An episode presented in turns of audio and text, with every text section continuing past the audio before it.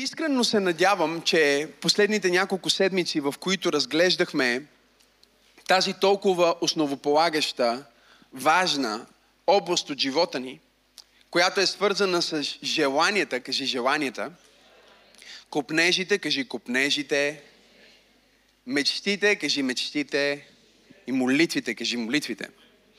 Разглеждайки това и говорейки за това как да имаме божествени мечти, какви са мечтите на Бог, как, как да получиш мечта, която е наистина от друго измерение и не е черна дупка. Как да живееш живота си с кауза и по такъв начин, че да има смисъл за поколения наред. Разбирате ли ме? Целта ни с мечтите, които Бог ни дава, не е просто да си сбъднем мечтите, а е да оставим следа. Да оставим нов порядък след себе си и да направим нещо, което е било невъзможно нормално. Това е което всеки един мечтател е направил за земята. Всеки човек, който е живял с мечта, е извършил невъзможното с Божията помощ до такава степен, че онова, което преди поколения е било немислимо след мечтателя, след няколко години, след няколко десетилетия, вече е нормалност. Нормално е да летиш със самолет, защото някой е мечтал за това. Нормално е да звъннеш на любимите ти хора, дори да си на другия край на света и да ги видиш в реално време, да си говориш с тях в реално време, защото някой е мечтал за това. Невъзможното става нормално, когато живееш в мечтата, която Бог ти е дал. Много често може да се окаже, че ти не преживяваш пълнотата на тази мечта, но поколенията след теб и твоите деца и хората, които чуват твоята история, ще бъдат вдъхновени да надхвърлят твоите мечти. Ефесяни 3 глава, 20 стих в разширената версия на Библията казва Сега на Него става дума за Бог. Който чрез, в последствие на действието на Неговата сила, която работи в нас. Нека установим това. Погледнете ме. Божията сила работи в нас. Божията сила работи в теб. И казва, той е способен чрез тази сила, която работи в нас, да направи преизобилно, повтаряй с мен, преизобилно. Обещавам ти, това ще подобри настроението и преживяването в църква пробуждане. Кажи преизобилно. Далеч над. И отвъд всичко. И, и тук вече става екстра магнификистично. Казва, което смеем да поискаме, кажи искаме. Или да си помислим, кажи мислим. Безкрайно отвъд, кажи безкрайно отвъд. И след това вече направо се плеснеш по лицето, когато чуеш това. Най-високите ни молитви, кажи молитви, копнежи, кажи копнежи, мисли, кажи мисли, надежди, кажи надежди, или мечти, кажи мечти. Преди броени часове станах на 31 години. За тази Христова възраст стоят не просто числа. Защото поради начина по който Бог ме е благословил, и не казвам това като хвалба, защото всичко, което Бог ми е позволил да преживея, го наричам благословение. Включително това, че съм живял без ток. Включително това, че съм израснал без баща. Включително това, че съм живял без течаща вода и е трябвало да си пълна кофи с вода, за да се къпя да отида в неделя църква. Това също е благословение. За тези 31 години съм бил без пари, без приятели, без място, което да нарека дом, без ток, без вода, без контакти, но никога не съм бил без вяра. И с тази вяра, през изпитания, предателства, хайде говорете ми, планини и долини, съм видял как Бог прави в един ден това, което човек не може да направи за една година. И съм имал някои години с Бог, в които Бог ме е благославил за десетилетия напред. Не го казвам, за да се изтъквам, но съм щастлив. Запознах се с героите на моето детство, чието книги четях, поглъщах ги като храна. С фенерче. Станах приятел с менторите, които ме вдъхновяваха като дете.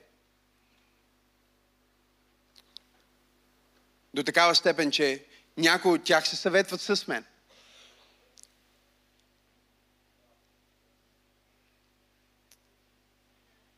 Пътувах в повече държави, отколкото години имам. Летях с части самолети. Бутин човек тебе не кажи, не завижда и слушай.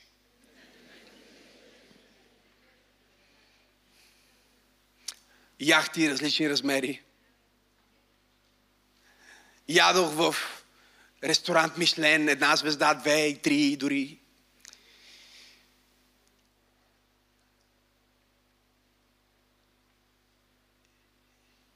И всичко това за мен е нищо. Нищо. Защото това никога не е било основната ми мечта. Днес искам да бъда изключително уязвим и да споделям с вас като семейство за моята мечта. И молитвата ми е, че към, към края на тази проповед, защо не и по средата, моята мечта да стане вашата мечта.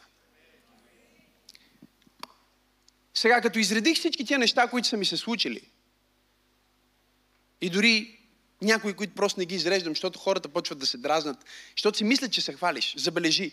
Те не се дразнат, когато кажеш, че си живял без стоки, без вода, ама се дразнат, ако кажеш, че си коуч на милионери или имаш приятели милиардери. Това ги дразни. Но всичко е един пакет, наречен живот. И не бих извадил нищо от живота си. Нищо. Не бих извадил, не бих премахнал, ако имах силата на Бог, да махна сълзите, никога не бих махнал дори една сълза. Защото са ме пречиствали. Никога не бих премахнал нито един хейтър защото са ме подобрили. Не бих избягал от нито едно предизвикателство или страдание, през което съм минал.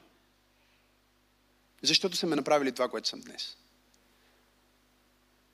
Но във всичко, което преживяваме в този живот, и може би ти мечтаеш за някои от тези неща, които изредих. И да ти кажа ли нещо повече? Не е лошо да мечтаеш за такива неща. Просто ще ти кажа нещо за тия неща няма да променят живота ти.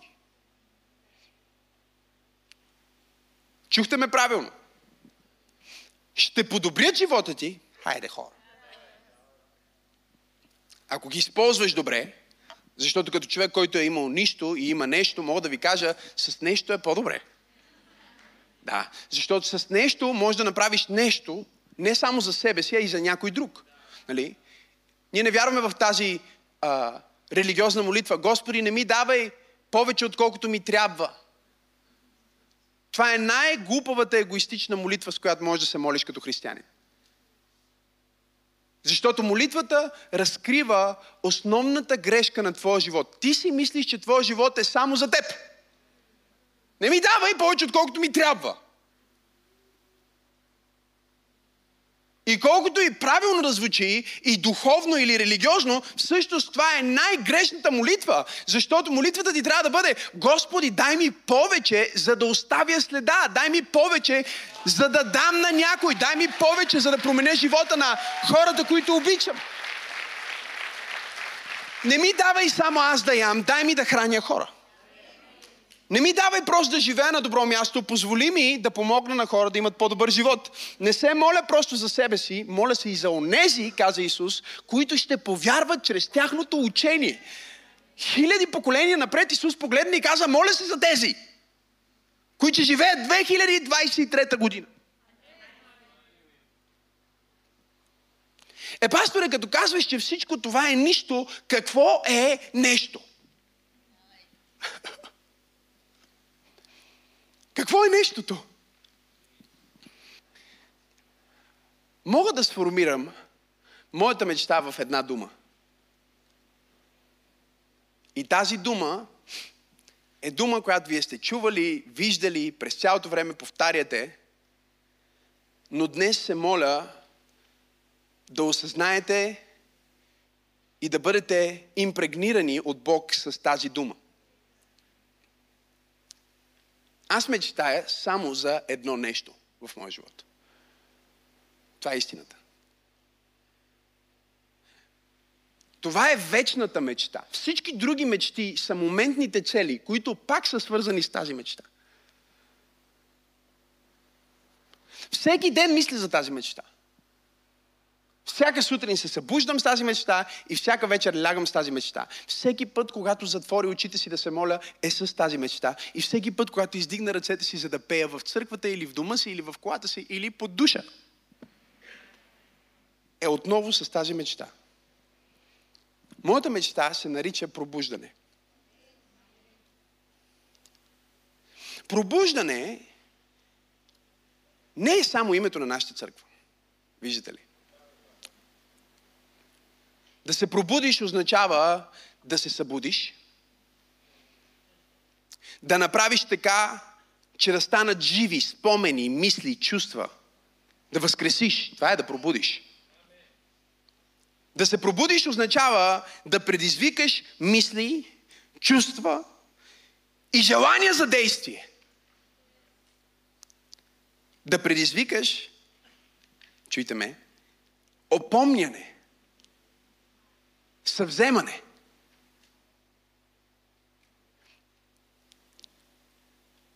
Пробуждане е малко по-съвременната дума на един християнски термин, който ние използваме в църквите често днес, който се нарича съживление. Кажи съживление. Какво е съживление? Съживление, запишете си, е духовно обновление и пробуждане, което води до трайна промяна. Кажи трайна промяна. Съживлението води до трайна промяна в живота на индивида, общността или дори региона. Тези съживления също се наричат пробуждания или пробуждане, са били исторически инструментариумът, който Бог е използвал да върне света обратно към себе си, когато е изглеждало като че света вече е твърде далеч.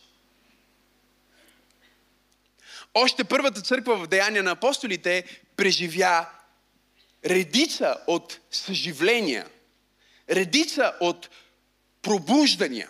Тези съживления или пробуждания са свързани с лична среща с Бога. Момент, в който ти преживяваш Бог, осъзнаваш Бог, осъзнаваш Неговото присъствие по мистичен начин и разбираш, че ти си повече от тяло, повече от пола ти, повече от на колко си години, повече от всичко, което си мислил. Всъщност ти си в Бог и Бог е в теб.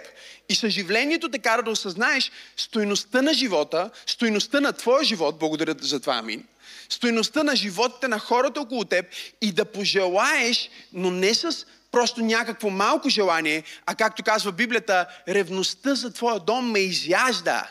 Разяжда ме ревността за твоя дом. Да пожелаеш това съживление, което си преживял лично ти, да го дадеш на хората около теб.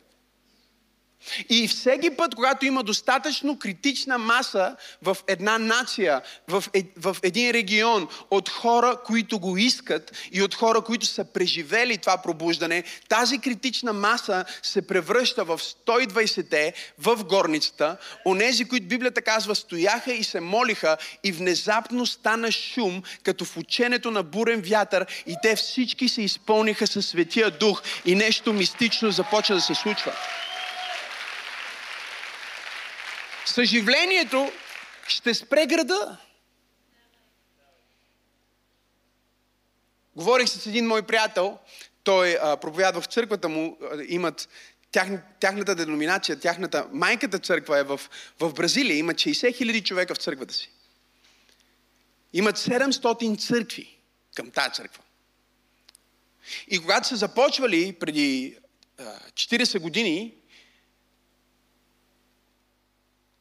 протестантите в Бразилия, църквите от нашия тип са били под 3%. Днес са над 33%.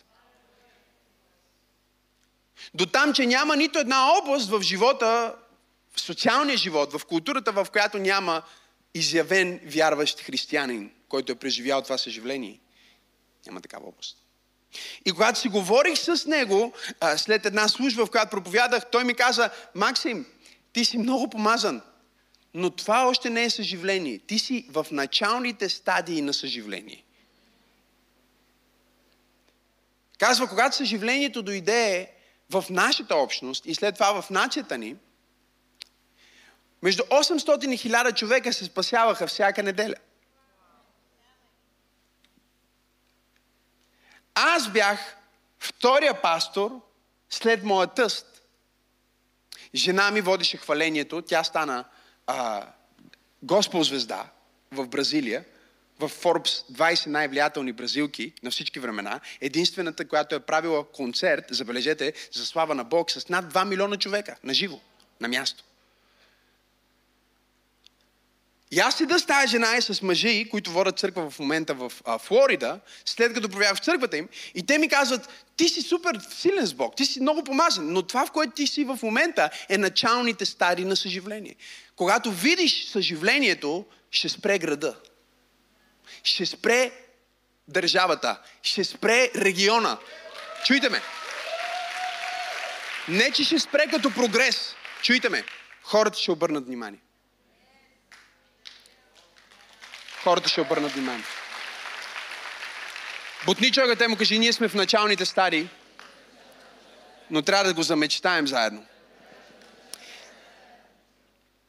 И той казва, аз отговарях за проследяването на тия хора и ние им звъняхме, покарахме ги да попълват анкети, за да ги питаме откъде са чули за нашата църква.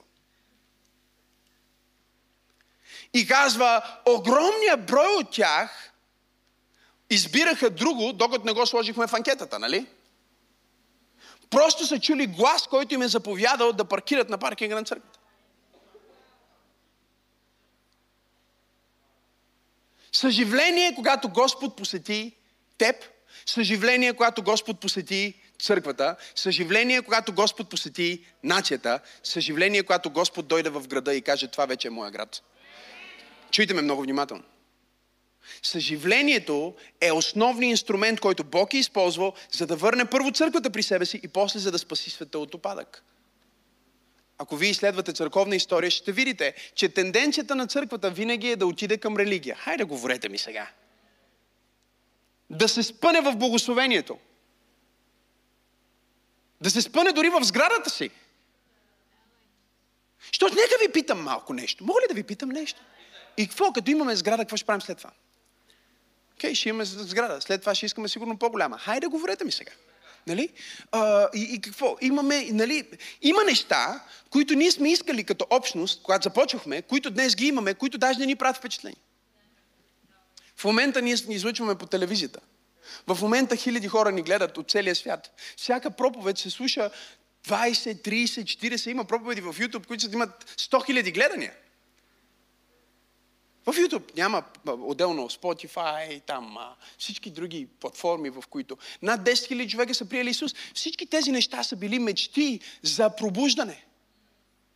Но пробуждането не е дестинация, а е начин на живот. В който начин на живот, откривайки Божията слава, срещайки се с Бог, преживявайки Бог лично, кажи лично, кажи лично, кажи лично. Винаги започва лично. Виждате ли, те бяха 120, но на всеки по-отделно казва. Не, вие не разбирате какво казва. Деяния на апостолите казва на всеки по-отделно. Всеки по-отделно. Знаете ли защо всеки имаше по-отделно? Защото всеки искаше огън.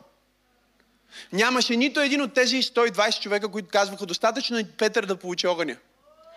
Нямаше нито един от тези 120 човека, които казваха, достатъчно е, че пастора ни е запален или хвалението е за... Те не стояха в службата да кажат, окей, те пеят супер, всичко е супер, много хубаво, алелуя, слушаме словото, тръгваме си. Не, те казаха, аз не идвам тук за огъня на пастора, аз не идвам тук просто за огъня на хвалението, аз не идвам тук за просто за проповедта, аз искам моя собствен огън.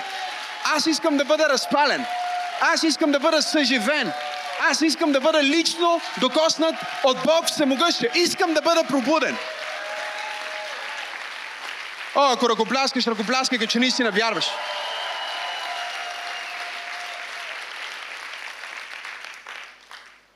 Исторически Бог е спасявал църквата чрез пробуждане. Тъмън се отклонят и Бог извиква един човек и той казва, не, не, целият този разврат и мърсотия не са ми окей, ще ставам монах. Започва монаш, монашеско съживление. Бог винаги има място, винаги има човек, който е гладен за него и иска него повече от всичко друго в света. И Бог винаги ще намери този човек и ще му даде това, което иска. Може да отнеме време, може да се бави, но ще се сбъдне. Това е моята мечта. Разпитвах Густаво. Густаво се казва пастора, с който ще говори от Бразилия. Му казвам, добре, кажи ми за твоя тъст. Наричат го бащата на съживлението. Кажи ми за историята. И той казва ми, една неделя дойде на църква и беше с гол глава. Беше обръснал главата. И хората го питат, пасторе, какво ти стане, що се обръснал? Всичко наред ли е с теб? той каза, казах на Бог, че докато няма съживление в Бразилия, аз няма да си пускам коса. Не ме интересува. Църквата им вече била няколко стотин, имали собствена сграда, нещата се случвали за тях. Той казва, не, не, трябва цялата държава да бъде разтърсена от Божията слава.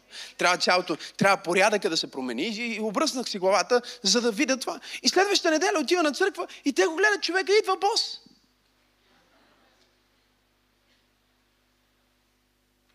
Пастор, какво става? Що си бос? Обувки ли нямаш? Ще ти купим обувки. Имаме тук бизнесмени, имаме богати хора, ще ти купим най-хубавите обувки. Не, не, не, аз казах на Бог, докато не видя съживление в Бразилия, няма да слагам обувки никога повече. Ако трябваше хода бос. Готов съм да положа всичко на ултара на моя живот, за да видя славата на Бог в тази нация, в този град, в този регион и до краищата на земята. Трябва да го поискаш. Преди да го искаш за всички, чуйте ме, преди да го искаш за всички, ти го искаш за себе си. Знаете ли защо? Защото ако трябва да сравня което и да е изключително преживяване, за което Бог знае, че аз съм едно от най-благодарните му деца. Аз се радвам на най-малкото и на най-голямото и винаги, даже понякога хората около мен се чудат, а, някой си купи наскоро кола и, и ми показаха колата си и казаха, пасторе, ти се радваш повече за колата ни, отколкото ние. Спишо, ти танцуваш. Защо си толкова щастлив? Защото нищо не е дадено за мен. За мен, когато видя, еди, когато някой ми каже, че се чувства щастлив и е здрав, просто за мен това е причина да почна да пея песен, да хваля Бог, да направя проповед, конференция, нещо. Разбирате ли? Нищо не е дадено с Бог. Казах, че нищо не е дадено с Бог. Но стигаш до това ниво на екстравагантна благодарност и екстравагантна щедрост, не защото си много смирен човек или много щедър човек, или защото ти си много добър човек. Знаеш ли що? Сега ще кажа защо. Готови ли сте ви кажа защо? Защото Бог те е докоснал.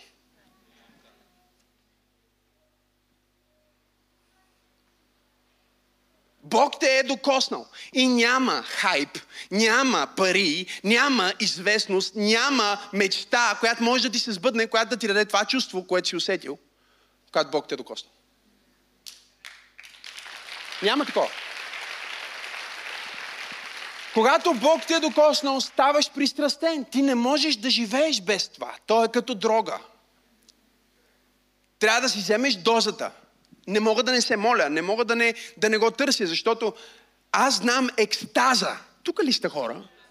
Аз знам за, за удовлетворението и екстаза и смисъла. Когато Бог ме докосна, аз реално нямах никакви други причини да бъда щастлив. Станах най-щастливия човек на планета Земя, просто защото преживях славата на Бог.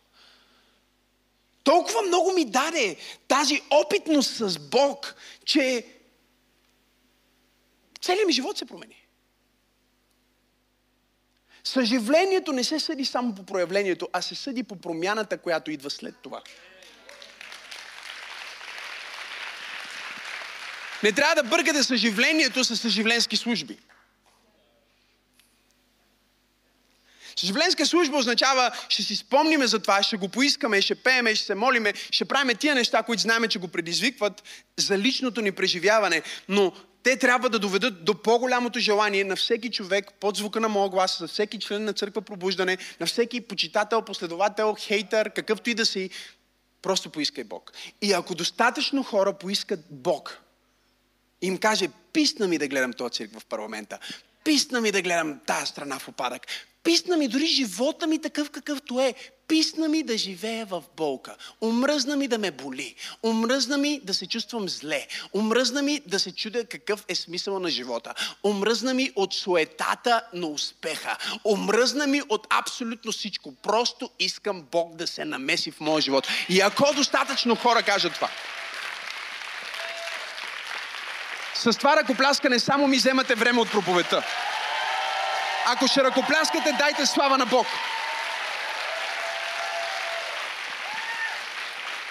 Погледни човек да му кажи, а, искаш ли го ти това нещо? Тези съживе... Чуйте ме, тези съживления в последни дни няма да са водени само от един лидер, а от цели общности. Господ ми каза това преди да основем църква пробуждане. Той ми каза, свърши времето на един много голям генерал. И дойде времето на армии и на войски.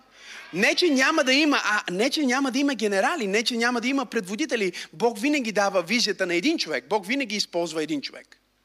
И съжалението винаги започва с един човек. И ти си този човек. И аз съм този човек. Бутни човек теб му кажи, ти си този човек. Е, съживлението в твоя живот започва с един човек. И това е човека, който виждаш всяка сутрин в огледалото.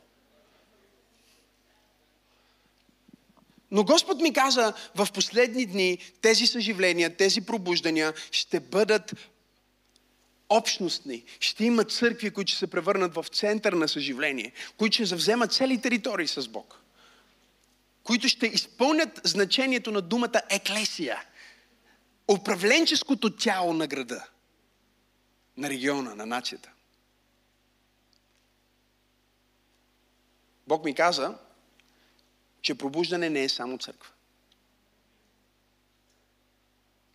Пробуждане е движение. Пробуждане е движение, което ако ние настояваме правилно, ако ние сме добри настойници на това движение, което Бог ни е поверил,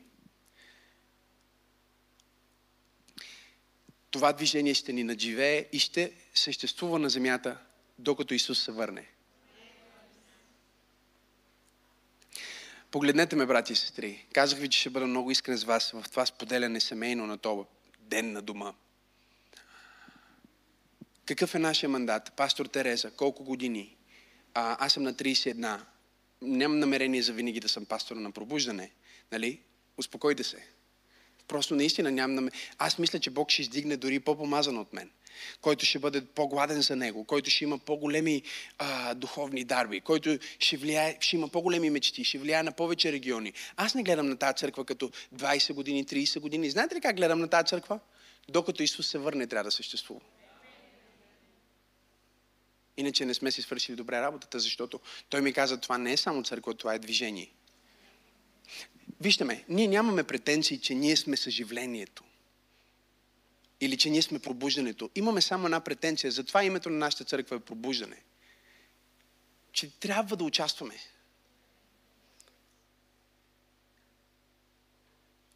Напълно откровен съм с вас. Дори и да не сме ние водещите, няма никакво значение. Няма никакво значение. Да, би било чест, би било привилегия, би било много още по-радостно и отговорно. Но важното е да се случи. Казах, че важното е да се случи.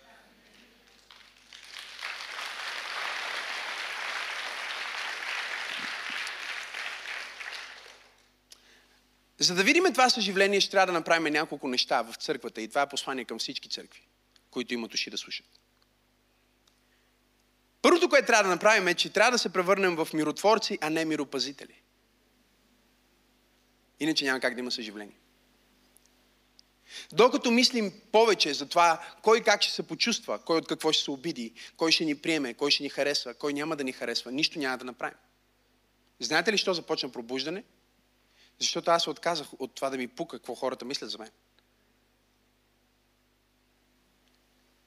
Иронично е, че сега а, някакви хора пеят Happy Birthday, получих за рождения ми ден, сигурно не е преувеличение, над 3000 пожелания.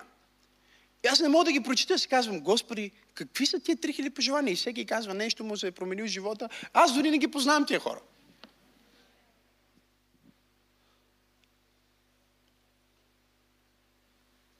Звънят ти хора от всякакви рангове да ти кажат колко много значи за тях. Супер, много нали, приятно. Но за да стигнеш въобще до където и е в живота, трябва първо да се откажеш от себе си. Ще запея българска народна музика. Тук ли сте? Трябва да се откажеш от себе си. Трябва да се откажеш от това, какво ще кажат хората за теб. Трябва да се откажеш от това да бъдеш миропазител и да се превърнеш в миротворец.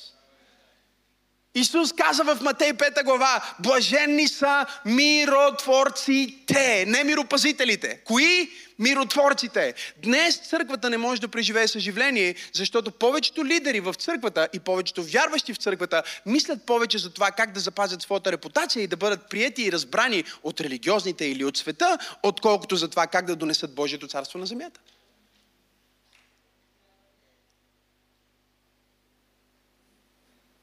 Ама въобще не ме интересува какво ти ще мислиш за конференция пробуждане. Въобще не ме интересува какво ти ще мислиш за църква пробуждане. Да ти кажа нещо повече. Въобще не ме интересува какво мислиш за мен. Аз не съм тук, за да ме харесваш. Не съм тук, за да си ми почитател. Не съм тук, за да си правиш снимка с мен. Аз съм тук, за да ти кажа, че Бог е жив, реален и иска да промени живота ти. Ако не ти харесва, няма проблем. Изгубих себе си преди доста години. Исус казва, всеки, който обича живота си, ще изгуби живота си. Всеки, който даде живота си, ще спечели живота си. Блаженни са миротворците, не миропазителите, защото те ще се нарекат Божии чада. Онези, които отиват да вътворят мир, а не да пазят статуквото.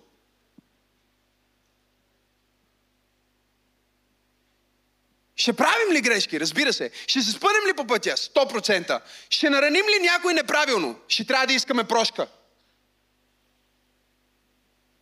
Не е опасно да сгрешиш. Не е опасно дори да се провалиш. Опасно е никога да не опиташ. Опасно е да живееш като онези изпълнени с огризения, съжаления, нещастни хейтери, които просто гледат живота на другите, защото нямат свой живот. Това е опасно. Да бъдеш толкова огорчен, че всяка сутрин да се събуждаш с мисълта за нечи чуж живот. Аз имам хора в интернет, които всеки ден мислят за мен и пишат за мен.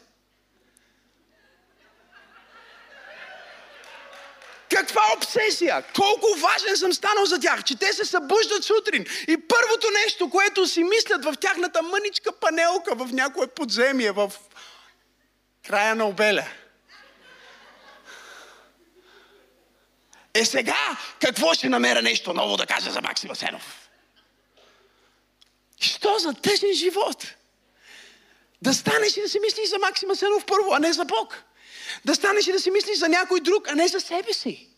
Да станеш и да напишеш един гневен коментар в социалните мрежи, вместо да целунеш и да прегърнеш децата си. Това са хора, които не са преживели лично съживление. И е опасно, когато църквата е пълна с, с такива миропазители, хора, които се опитват да, те се опитват да правят църквата по-чиста. Те не разбират, че това е работа на Исус.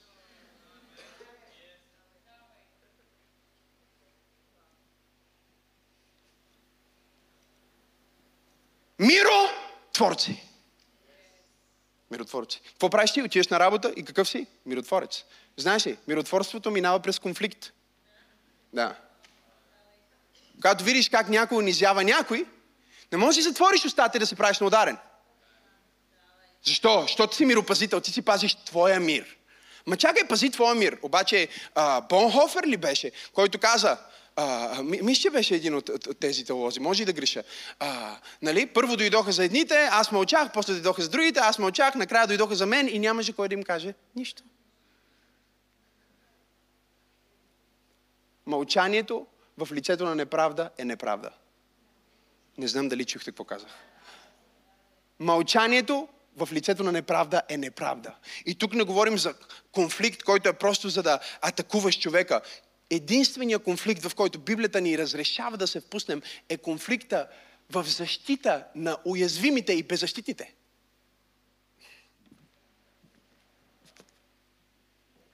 Не дай да се опитваш да пазиш някой, който няма нужда от пазане. Това беше. Има кой да се грижи за мен. Ти не дай да ме мислиш.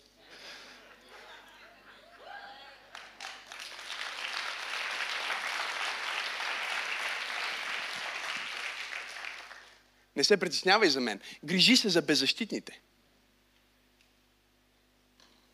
Кажи миротворец. И какво ще стане, като си миротворец? Вижте какво казва по-надолу. Казва, блажени са гонените. Значи бъдеш гонен, ако си миротворец. Ще ти казваш, искам да сътворя Божия мир в тази компания. И всички с New идват срещу теб. И ти си секта, а те са нормални. Че повтарят мантри и медитират. Чуйте чуйте ме, чуйте ме, чуйте ме, чуйте ме. През по-голямата част от живота ми бях в супер наднормено тегло. Разрушах здравето си. Никой нищо не ми казва в църквата. В момента, в който влезах във форма, влезах във форма, започнах да тренирам, почеха да ви казват, о, пасторе, да не е идол това.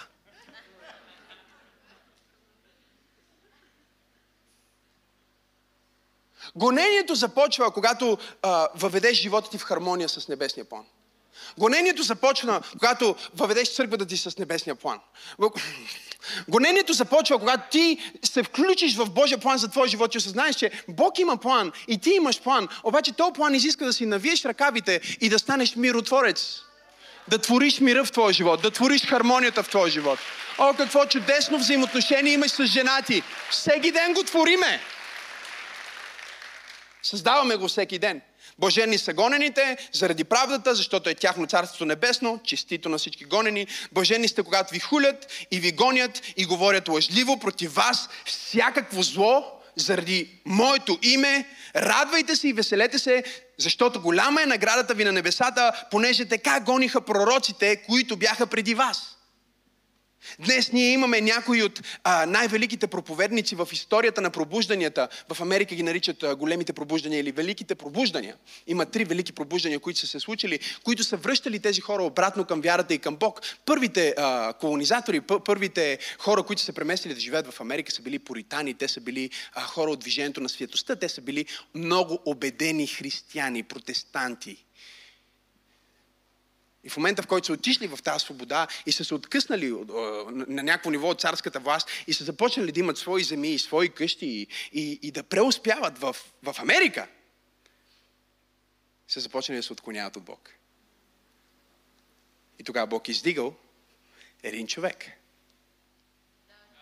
Тогава Бог издигал още един човек. И тези хора са им казвали, ало, събудете се, пробудете се, Върнете се обратно при Бог, върнете се обратно в църквата, върнете се обратно към Словото. Наядохте ли се? Айде сега се върнете, още сте гладни, нали? Нека ви дадем храна, след която няма да огладнеете. Нека ви дадем вода, след която няма да ожеднеете. Не да се пак си гладен. Еми гладен си, защото си ял нещо, което не е реално.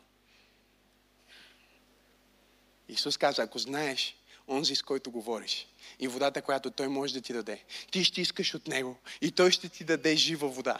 И когато пиеш от тази жива вода, никога повече няма да ожеднеш. Но водата, която ще ти даде, ще се превърне в теб, в извор на вода. И реки от жива вода ще потекат. Само вземате време от проповедта ми. Ако ръкопляскаш, прави го за Бог. Само вземате време от проповедта ми. Ако даваш слава, дай слава на Бог. Кажи миротворци, а не, миро, а не миропазители. Да ви дам ли второто? Искате ли църквата да е съживление? Искаш ли да си в лично съживление? О, бъди готов сега. Това е инструкция от Бог. Ще трябва да станем максималисти вместо минималисти.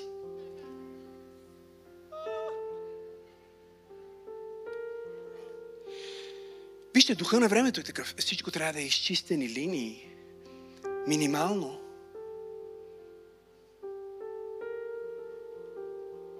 Вие сте четири членно семейство, имате нужда само от четири чаши. Четири ножа, четири вилици, четири лъжици и само четири стола. Погледнете ме.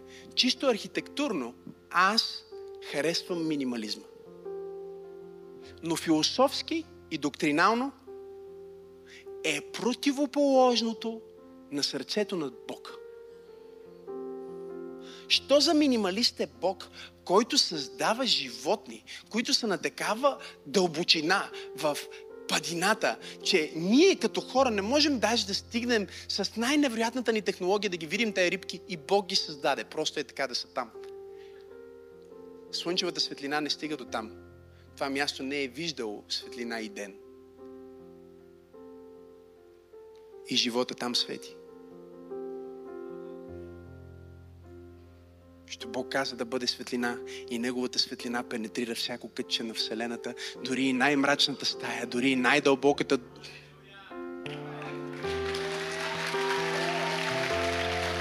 Кажи максимализъм, не минимализъм. Чуйте ме. Сега, какво означава това? Това означава, че в ръководенето на църквата, вижте какво правят. Също и в организациите има същия проблем. Аз консултирам хора, които ръководят големи екипи и ги съветвам как да водят своите организации. И едно от първите неща, които те си мислят, че е гениална идея, погледнете ме, имат някакъв застой, някакъв проблем и те казват, окей, сега ще уволним всички тия хора. Ще съкратим това, ще съкратим другото и така ще имаме всички премии и всичко ще бъде окей. Защо? Защото те са ориентирани само към себе си. И тук не говорим за това да имаш а, разпръсната цел. Разбира се, че трябва да бъдеш фокусиран върху това, което искаш. Но като казваме максимализъм, казваме изобилие. В социологията и политиката максимализъм означава радикални промени. Тоест, ние трябва да стигнем като църква и като вярващи до място, което да кажем, не е достатъчно да правим някакви малки разборки и сглобки Това не ни е окей. Okay. Това няма да промени България. Трябва максимализъм. Радикална промяна. О, пасторе, може да имаш проблеми за това, което казваш. Ей, трябва да сме биротворци. На мен не ми е окей. Okay. Не знам на вас дали ви е окей. Okay. Защо не гледаш телевизия? Що лъжат от сутрин до вечер? Мога ли да проповядвам истината? Само в момента, ако гледаш по TV+, това е часът на истината и телевизията на истината. Казвам ви. Казват едно, правят коренно друго. Но понеже света ни е пълен с миропасители, а не миротворци, никой не се изправя да ги държи отговорен за това, че правят обратното на това, което казват. Знаете ли защо? Знаете ли защо? Знаете ли защо? Знаете ли защо? Защото обществото ни е същото. Всички станахме сега. Трагедията. Момичето обезобразено, прибито. Колко от вас са ставали е, е, свидетели на, е, на насилие, на домашно насилие или в училище, на бой? Помахайте ми! 90% от залата. Но тогава не сте писали пост във Фейсбук, защото не беше модерно. Знам дали проповядвам в правната църква. Нека ти кажа това. Бог винаги започва с едно конкретно място и това е твоето сърце. Ти трябва да не си в мир с твоето състояние, преди да промениш състоянието на твоето семейство състоянието на твоя град, трябва да кажеш, аз ще взема власт над моето тяло и над моите мисли, и над моите действия, и над моята кариера, и над моите думи. И това поминава през полето на моя ум. Аз ще се ангажирам със себе си и ще подготвя себе си за моето лично съживление, за моята лична среща с Бога, за това, че аз ще застана пред Бог да отговарям за това, което съм направил. В тялото, било добро или зло. И когато съм по този начин, аз няма да бъда минималист в моята вяра с Бог. Няма да бъда минималист в църквата. Аз ще бъда максималист. Аз няма да се чуда какво да изключа, за да стане по-малко. Аз ще се чуда какво да включа, за да стане повече. Има за всички. Хайде хора, аз се опитвам да проповядвам. Има за всички, трябва за всички. Понеже имат мислене на липса, завиждат. Не, вие не чухте какво ви казах. Ако две деца имат мислене на липса, се карат за банана. А таткото казва, има цяла кошница. И ако го изядете, ще ви купа още. Но ако децата имат мислене на липса, те ще се карат за едно нещо. Мога ли да проповядвам? Те ще се борят за първенство и ще царува закона на джунглата. Корупцията съществува благодарение на минимализма.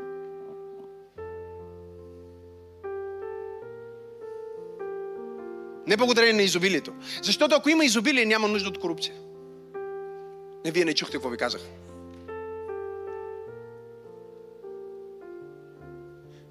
Жената президента на, на Малайзия, на колко, Малазия, колко, е, една от, тя е икона там, каза, че няма да се кандидатира сега отново за нов а, търм.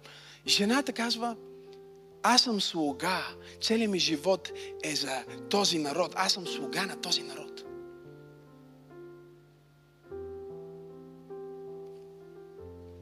Не казва колко милиона е заплатата й обаче.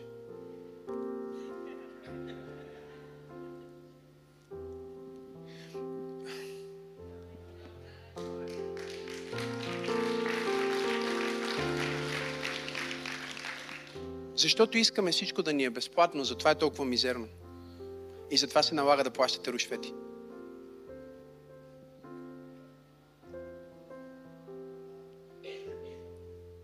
Вземете си Библията и си ги бийте в главата малко сега. Да, затова се налага да плащате рушвети. Затова има беззаконие. Беззаконието е продукт на липса, не на изобилие.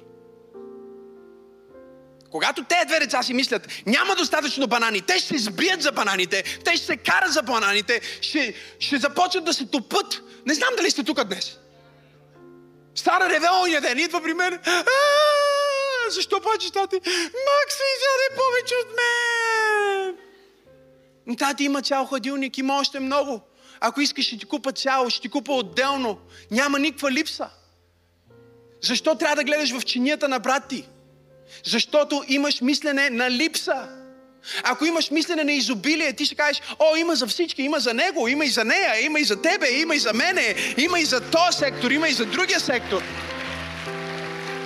Аз проповядвам за любов, аз проповядвам за приятели, аз проповядвам за, хайде хора, за помазания, за дарби, за църкви, за пари, за коли, за... Мога ли да проповядвам има достатъчно! Стига сте се трепали за земя! Има! Дявол би искал ти да мислиш, че няма достатъчно.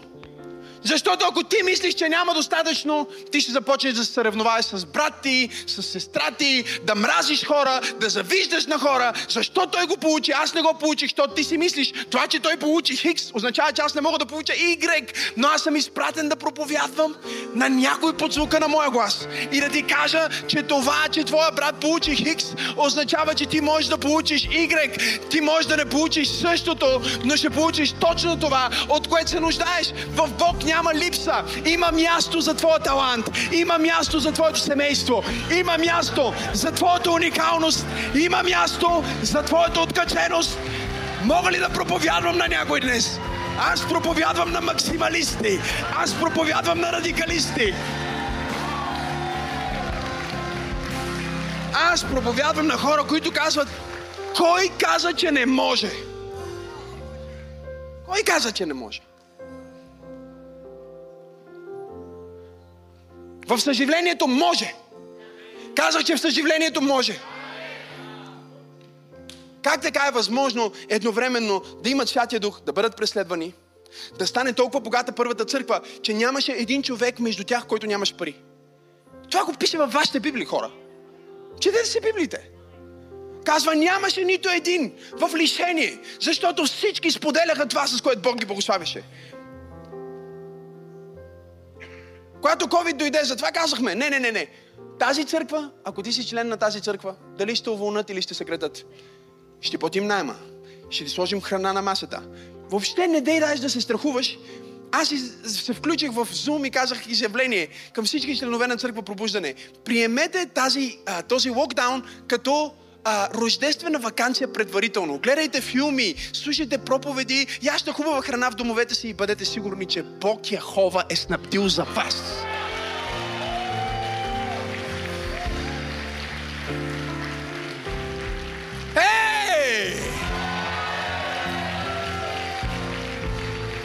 Нито един, от, а, нито един човек от църквата ни не умря от COVID.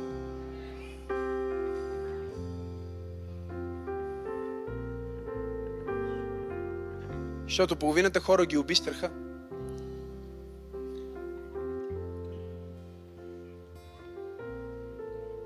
И паниката. Никой не умря. Ние имаме толкова много хора в нашата общност. Ние нямаме един смъртен случай от COVID. Не казвам дали има COVID или няма COVID. Ясно какво минахме най-голямата най-невероятният социален експеримент правим в историята на човечеството, който доказа, че повечето хора са мухи без глави, които каквото им се каже ще го слушат. Без да искат никаква адекватна причина и обяснение. Само ако им кажеш, че застрашава живота им. Защо? Защото още имат живота си. Инфуенсърите ме атакуваха, защото първите дни на пандемията ние излизаме да раздаваме храна и всекакви псевдоинфуенсъри ме атакуваха. Защо съм излизал неотговорно, а, сложиха си знак, остани си вкъщи и спаси живот. Остани си вкъщи и спаси твой живот. Да. Имаше хора, които трябваше да ходим да спасяваме техния живот, а? Някой трябва да остане вкъщи, но някой трябва да отиде да направи нещо, защото ние не сме просто миропазители, ние сме миротворци. Ние не сме минималисти, ние сме максималисти. Боже, всичко, което искаш да ми дадеш, дай ми го. Аз ще го сграбча, ще го приема. Нека ви дам стиха. Седнете, още не съм свършил. Спокойно. Ще си взема времето. Днеска ми е рожден ден. След това ще ви черпа за закъснението. Второ Коринтияни, 9 глава, казва, а Бог е силен да преумножи. Какво да направи? Да минимализира. Ало? Звучи хубаво, не е библейско. Ако Бог искаше да е минимализъм, така ще да го направиш. Ще всичко да е в линии, черно, бяло, сиво. Любимите ми цветове. Те не са цветове и трите. Тук ли сте хора? Бог вика не. Да има. Нека бъде. Не, нека не бъде. Ма да не е твърде много, нека сложим някаква ограничителна заповед. Не, да бъде светлина, експлозия, бум. Духовно неграмотните го наричат големия взрив.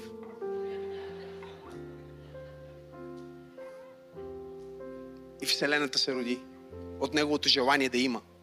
И като тръгна, те са животинки, те са рибки, те са неща, които Господи ти ги гледаш и кажеш, какъв е смисъл на това същество? Бог казва, е така да има. Антихриста и силните на деня искат да няма хора. Отворено говорят. О, населението на света е твърде много. Вие били сте в Тексас?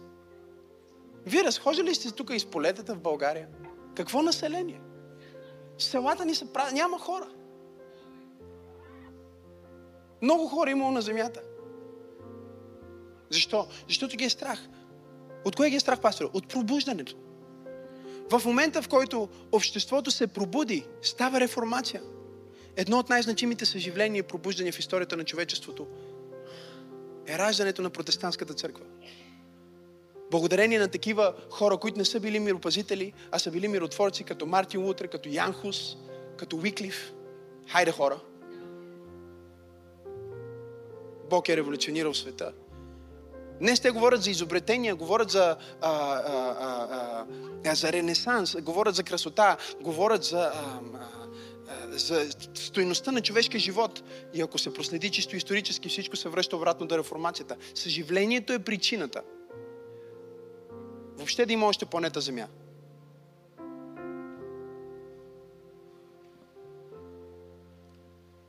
да има изобилие, да има всичко. Четете ти стихове вкъщи, защото ще ми взема още от проповедта. Казва, така че като имате всякога. Кога имате? Малко по-напред казва всяко благо. Кое благо? Да само някои неща в живота. Не бе, всичко. От всичко достатъчно във всяко отношение. За тези от нас, които по-трудно разбират, апостол Павел се е постарал да използва думата всяко, колкото се може повече пъти. Да изобилстват във всяко добро дело. Защо? Искаме да имаме повече, да бъдем максималисти, да имаме една сграда, две сгради, три сгради, 20 сгради, университети, болници, има много искате. Ние сме максималисти, човек. Ние искаме. Има много хора, които имат нужди и трябва да им помогнем. Ама до кога? Докато целият свят чуе, че Исус не е мит. Той не е легенда. Той е жив. Той е реален. Той живее в хора като теб и ме. Той изцелява болните днес, Той върши чудеса днес. Целият свят Апостол Павел казва, причината за вашата щедрост е тяхната благодарност. Когато ядат помощите, когато носят дрехите, когато живеят в къщите, когато си карат колите, когато идват в църквите, когато учат в градините, когато учат в училищата, те ще кажат, Боже, благодаря ти, че някъде там, преди няколко години, е имало една откачена група хора, които са смели да бъдат максималисти и са казали всяка планина принадлежи на Бог. Да свърша, да свърша, да свърша, да свърша. Нека свърша. Номер три. Ще трябва да минем от морализъм към мистицизъм. За всички пастори. Църквата ти е умрела и няма хора, защото си станал моралист. А Бог иска да си мистик.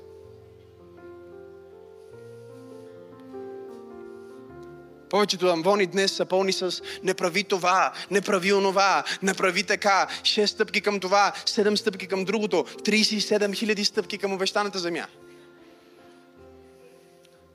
15 причини да не бъдеш изцелен, 6 причини да не бъдеш богат.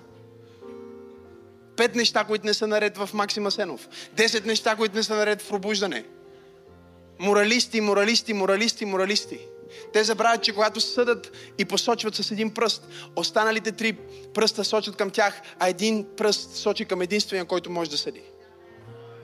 Моралисти означава, че днес хората искат да ходят на йога и искат да... Мога ли да провядвам днес? Ходят на... А... Имах една коучинг клиентка. Каква, как се наричаше, Господи? Аз дори не мога да я повторя глупостта. Нали? Но хората имат толкова отчаяна нужда от трансцендентно, от свръхестествено, от паранормално. Толкова им е писнало от пластмаса, силикон и собствената им щупеност, че те просто имат нужда да се включат в източника. Затова New Age е едно от най-търсеното неща днес в света, защото църквата напуснала свръхестественото.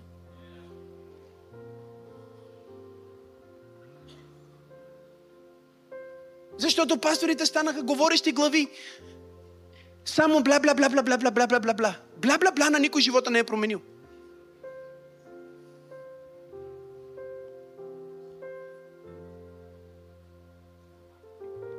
Мистицизъм вместо морализъм.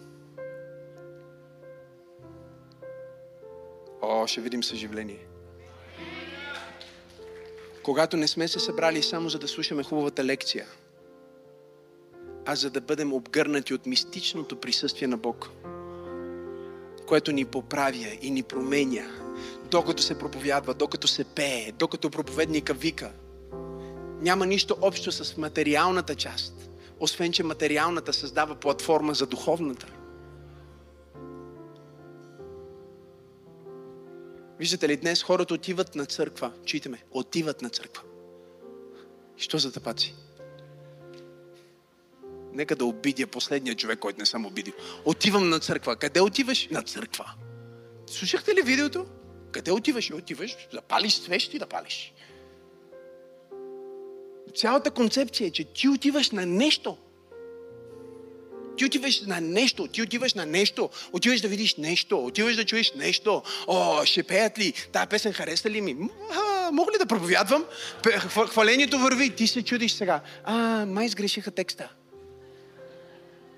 Ти отиваш на нещо. Излизат за съобщенията, ти ги гледаш сега. Тереза, днеска в друга форма, плаче. Всичко наред ли е с нея? Да не я е бил пастора преди службата. Какво става? А, а, сега затворете очи всички. От- от- Отпуснете се. Ама защо затваряме очи? Миналия път не правихме така. Религията и ритуала замества присъствието на Бог в 99% от храмовете днес. И затова хората не искат да отидат там, отиват в Бали. Има повече слава на Бог. На стъпките пред свети Александър Невски, отколкото в най-великия храм в Бали. Но не са ни научили как да имаме достъп до тази слава.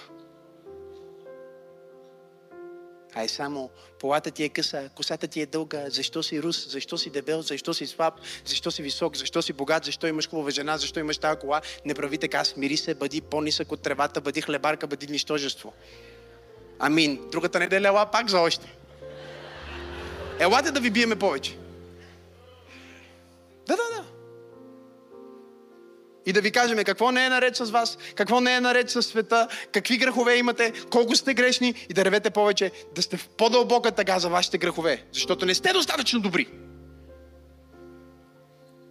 А мистицизма казва, че в момента, в който ти докоснеш Бог и Бог докосне теб, ти си цял.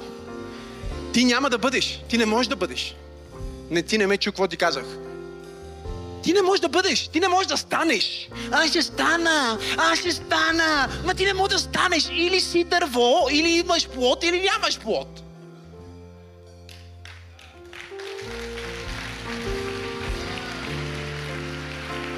Виждали ли сте пчела на курс по летене? Чували ли сте за слон, който отива на фитнес, за да качи маса? Аз се опитвам да проповядвам на някой в църква пробуждане днес. Куче, което е отишло, кучето е отишло на курс по лаене. Курс по лай. Джаки, по-силно. Да, бръкни в твоя вътрешен глас.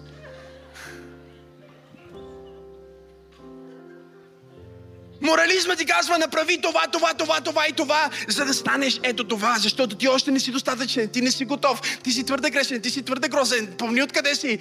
Дявола само говори така, не Бог. Мистицизма казва, ти вече имаш всичко това, към което си се прицелил. И ти го живееш не за да го постигнеш, а защото го имаш. Той е част от теб, той е част от Бог, той е част от твоята среща с Бог. Чуй ме, ти си обречен на успех. Ти си обречен на пробив, ти си обречен на чудеса, ти си обречен на съживление.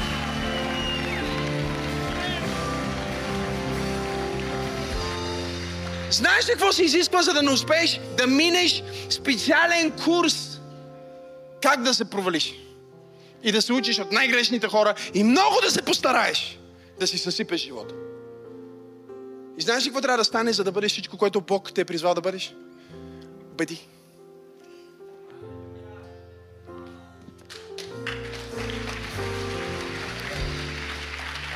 Сега, ти не разбираш, когато аз казах бъди току-що, ти не разбираш какво казах. И причината да не го разбираш е много проста. Не си преживял мистична среща с Бог. Когато ти преживееш мистична среща с Бога на Вселената в духа ти и се ново родиш, ти в този момент разбираш, че ти си избрания.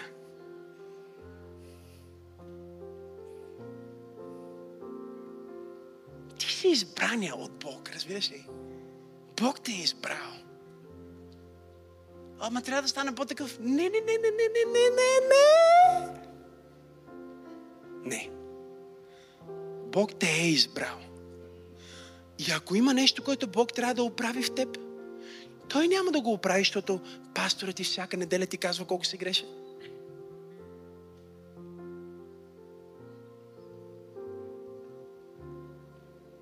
Затова индустрията за самопомощ не може да ти помогне духовно. Защото тя ти казва какво трябва да направиш и как да го направиш. Но ако ти не знаеш кой си, каквото и да правиш, винаги ще се чувстваш празен. Празен с много пари, празен с известност, празен с таланти, празен с каквото и да имаш. И ако ти преживееш мистичното присъствие на Бог и заживееш в съживление, твоето лично съживление, и всеки ден, всяка, всяка минута, на всяко място искаш повече от това, ти ще бъдеш, Библията казва, като дърво посадено при потоци води, което дава плода си на времето си. Ако още не е станало, не е било време. Ти не си виждал ябълка, която се напъва и казва, Мария, сега отивам на специален курс по раждане на ябълки.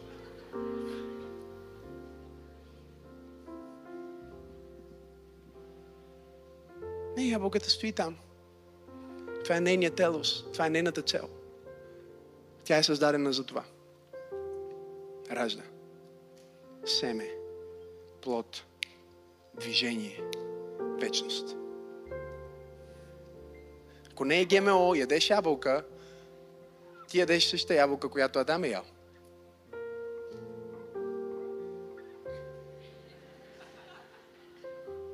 Бог каза, ся, всяко дърво да има семеносен плод, за да никога да не свърши. Ако нещо е свършило на тази земя, не е било, защото не е имало достатъчно, а защото е имало хора, които са мислили, че няма достатъчно. И в желанието си да се награбат,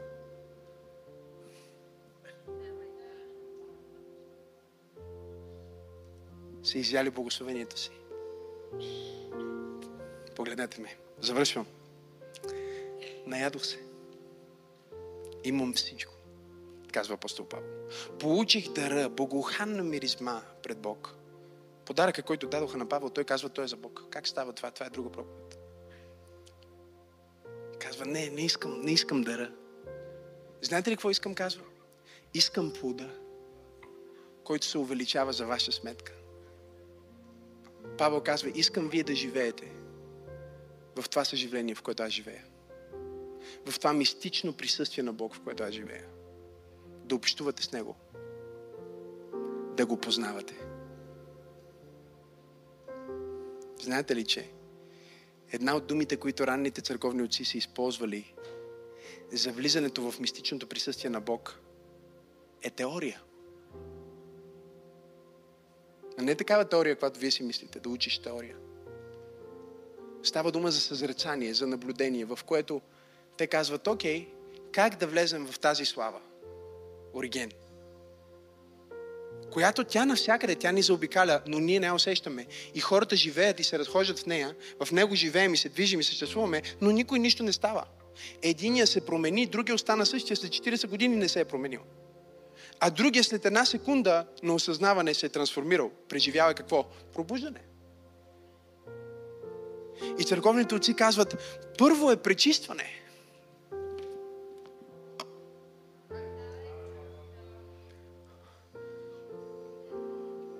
После е съзрецаване, поглеждане. Леле, виж какво е създал Бог. Виж ме. Обръщаш внимание на дъха си. Дори сега, като го казвам, ако кажа, затвори очите си и просто обърни внимание на начина по който сърцето ти бие и някой в тази църква е толкова далеч в морализъм, че ще си каже, това е New Age. Не е, приятелю.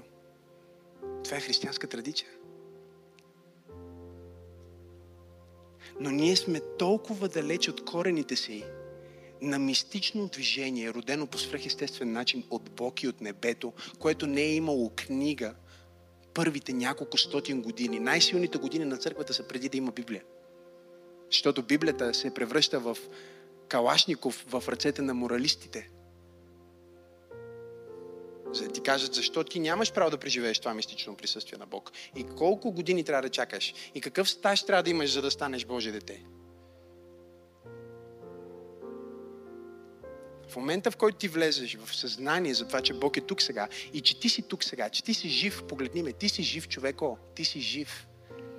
Поеми си дъх, затвори очите си сложи си ръка на сърцето. Усети, че си жив. Сърцето ти бие без да го караш. Ти не му заповядваш да бие. То топти в теб. Бог ти го е дал. И Бог е тук сега.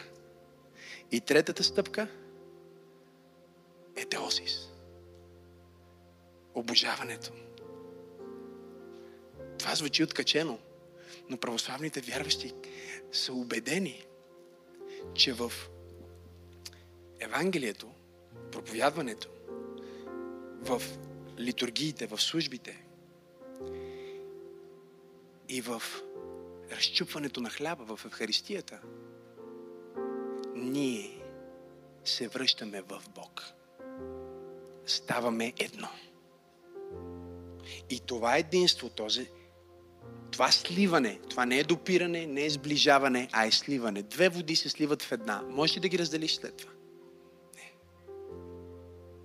Това сливане произвежда трансформиране. И от, от Кифа ставаш Петър. От Савел ставаш Павел. От Тома невярващия се превръщаш в Тома, който проповядва благата вест най-далеч от всички апостоли. Как така ще живееш в мечтите си и ще трансформираш целия си живот с Божията сила? Аз ще кажа как. Започва с лична среща. С самогъщия Бог. Среща, която не е еднократна, която не казваш, отидох веднъж. Това е само кажеш, веднъж ядох, стига толкова. Дървото дало плод, било последено. И си казало, е, дадох плод, айде изкоренявам се. Не, не, не, не, не.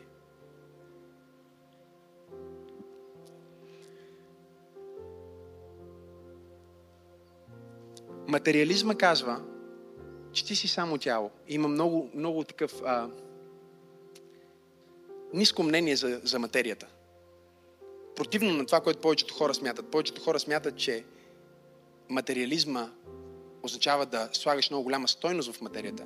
Всъщност философията на материализма принизява, принизява материята и напълно я разделя от духа, което не е християнско.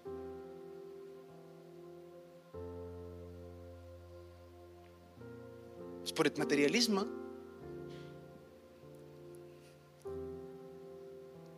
нещата просто така се случили и те ни определят.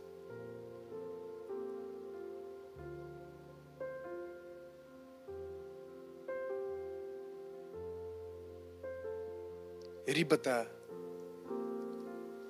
просто се е развила по определен начин. Така се е случило и това е определя като вид, като риба. Затова плува.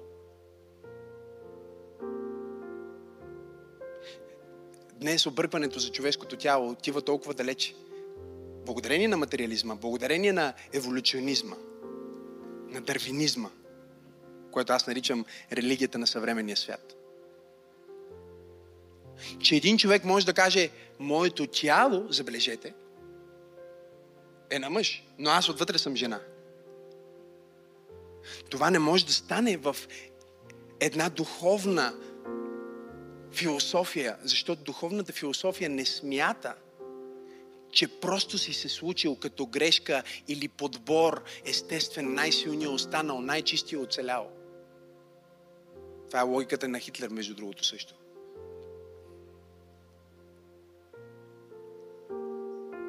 духовният човек смята, че всъщност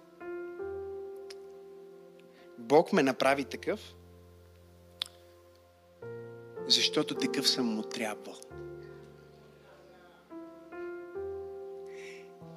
И материалното няма какво го чувстваш и не го чувстваш. То е дадено от Бог. Благословено от Бог. Бог създаваше целият материален свят и казваше, това е добро, и това е добро, и това е добро. И след това каза, сега, ти като духовен агент ще ръководиш материята. Морализма и легализма превърнаха първия Адам от господар на цялото материално творение в роб на материалния свят. мистицизма и свръхестественото във втория Адам въведоха човечеството обратно до господство над материята. Не за да съсипваме материята. Не за да пълним океана с букук,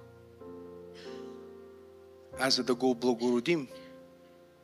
Защото ние сме създадени от Бог по начина, по който сме създадени с разум. За този теосис, за това съединяване, в което, ходейки по земята, да е като че Бог ходи.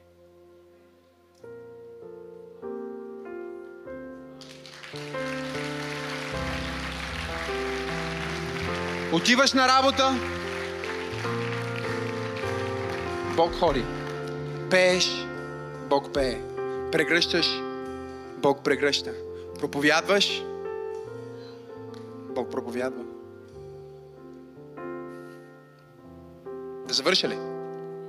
Благодаря ви. Завършвам. Благодаря за позволението. Апостол Павел казва на коринтияните,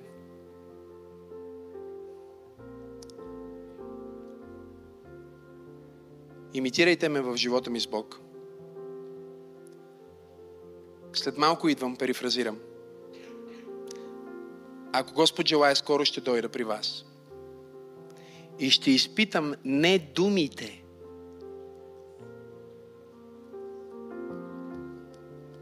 говорещи глави. Той казва, имате много наставници. Бла, бла, бла, бла, бла, бла, бла. Наставниците говорят, бащите имат сила.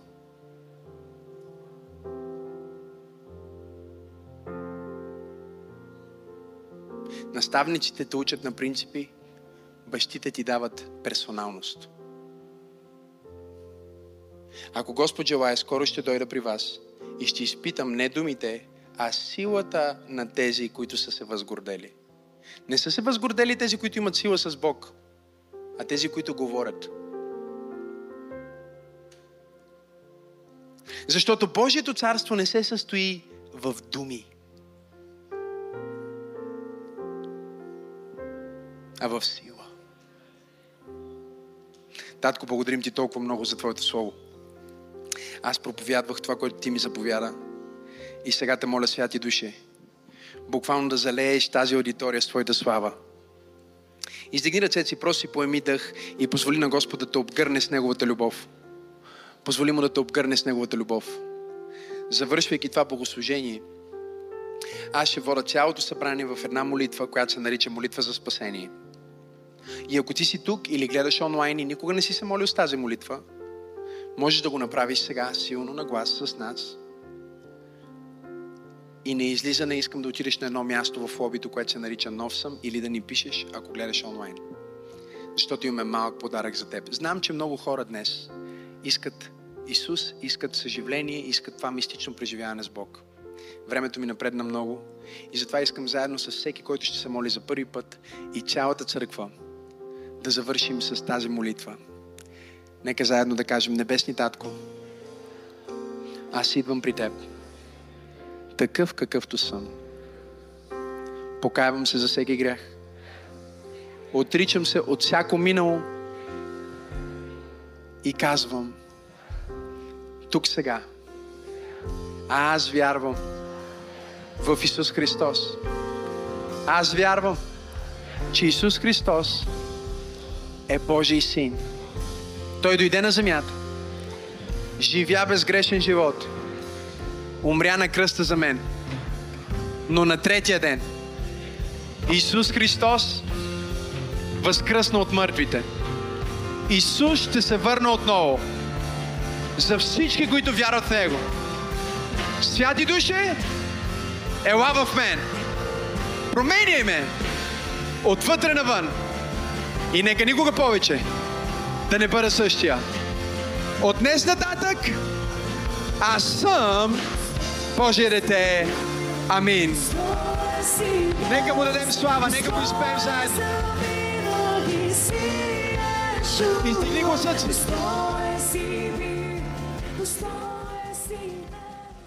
Лутам се. Питам хора на къде да тръгна.